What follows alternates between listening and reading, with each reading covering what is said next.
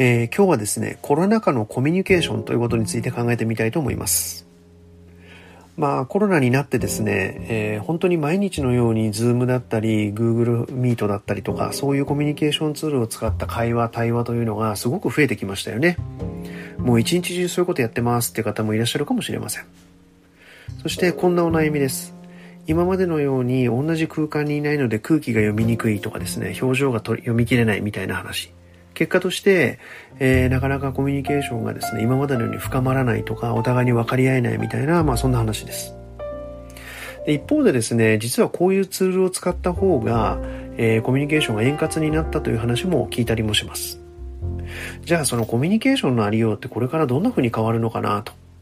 もう本当に試験になりますけども、じゃあコミュニケーションの問題って今言うけど、これってそんなに大きく、えー、変わるものなのか、そして、じゃあ昔は全てコミュニケーションがうまくいっていて、コロナが来てツールを使うようになったから良くなったり悪くなったりするものなのかということについて、まあ原点に立ち返って考えてみたいと思うんですよね。まあよくこう年の離れた上司とのコミュニケーションがうまくいかないとかですね、えー、隣の部署とのコミュニケーションがなかなかうまくいかないみたいな話っていうのはもう昔から聞いてたわけです。じゃあこれって理由は何なんだろうということを考えてみるとですね、私はやっぱり前提の共有がないということが実は大きな理由なんじゃないかなというふうに思います。例えば A 部にとっての前提と B 部にとっての前提というのは大きく異なることがある。例えば、顔を3つ束ねている部長さんと顔を1個だけ見ている課長さんの間には大きな前提のズレがある。課長の前提とスタンダーローン1人でやっている、例えば営業マンとしての前提は当然違いがあるよねと。でも表面的に見えているところだけをピックアップして議論をするとお互いの前提が食い違っているのでなかなか会話が伝わらない。実はコミュニケーションって相当高度な話なんだというふうに私は捉えています。前提というものを全部、まあ全部とは言いませんけども、やはり大事なものを抑えた上でその日その日のトピックスを議論しなければ会話なんて合うはずがないんですよね。でも一方でどうもやっぱり日本人同士で会話をしているとこのぐらいのことは分かっているはずだみたいなことになって、えー、その辺を省いてしまう。で、省いた結果、最後の最後になって、え、そんなつもりだったの？みたいな話になって、なかなかうまくいかない。で、これってですね、えー、日本人は得意ななんか空気を読むとか表情を読むみたいなことの行間で埋めてきた。えー、そんなものがなかなかネット上のツールだと埋めきれないみたいなことがもしかしたら新しいことの中で起きてるのかもしれません。ただ一方でですね、例えば Zoom、いろんなファイルを共有することが非常に簡単にできます。そして、例えばですね、えー、紙を配って物理的にこう会議をやってるとこなんかは同じ紙を見ていても同じ場所を見てるかどうかはわからないですよね。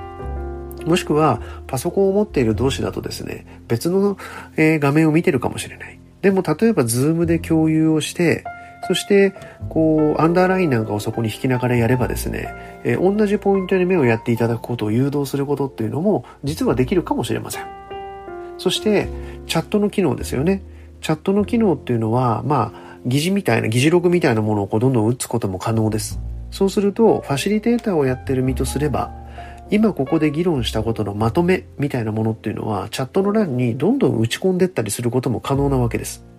そうすると、まあ、ある種皆さんと議論をした中で自分の言葉でそこでまとめを打っていくことができる。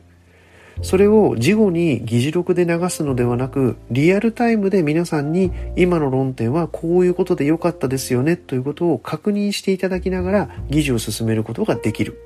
まあ、そんなファシリテーションをすることも可能になるわけです。そうすると何が言いたいかというとですね、 Zoom を使ってやりやすいやりにくいとか、 Zoom を使ってなんかコミュニケーションができるようになったできないようになったということではなくて、じゃあ、 Zoom なら Zoom を使った中で、チャットの機能とか資料の共有の、えー、機能だとかいろんな機能を使って、いかにうまくコミュニケーションを促進するスキルを僕ら自身が努力して身につけるかということだと思うんです。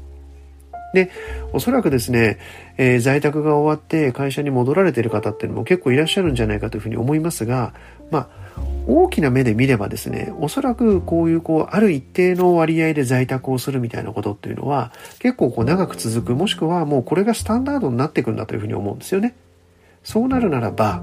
えー、そのツールがうんぬんかんぬんではなく逆にそれを逆手にとってツールの使い方というのがファシリテーターとして会議を進行する役目として身につけなければいけない実は非常に大事なスキルなんであるというふうに認識をすればいろんなチャレンジもしくは Zoom をどうやったらうまく使えるかみたいな勉強会をやろうとか、えー、そんな動きも、えー、あちこちで見聞きしたりもします。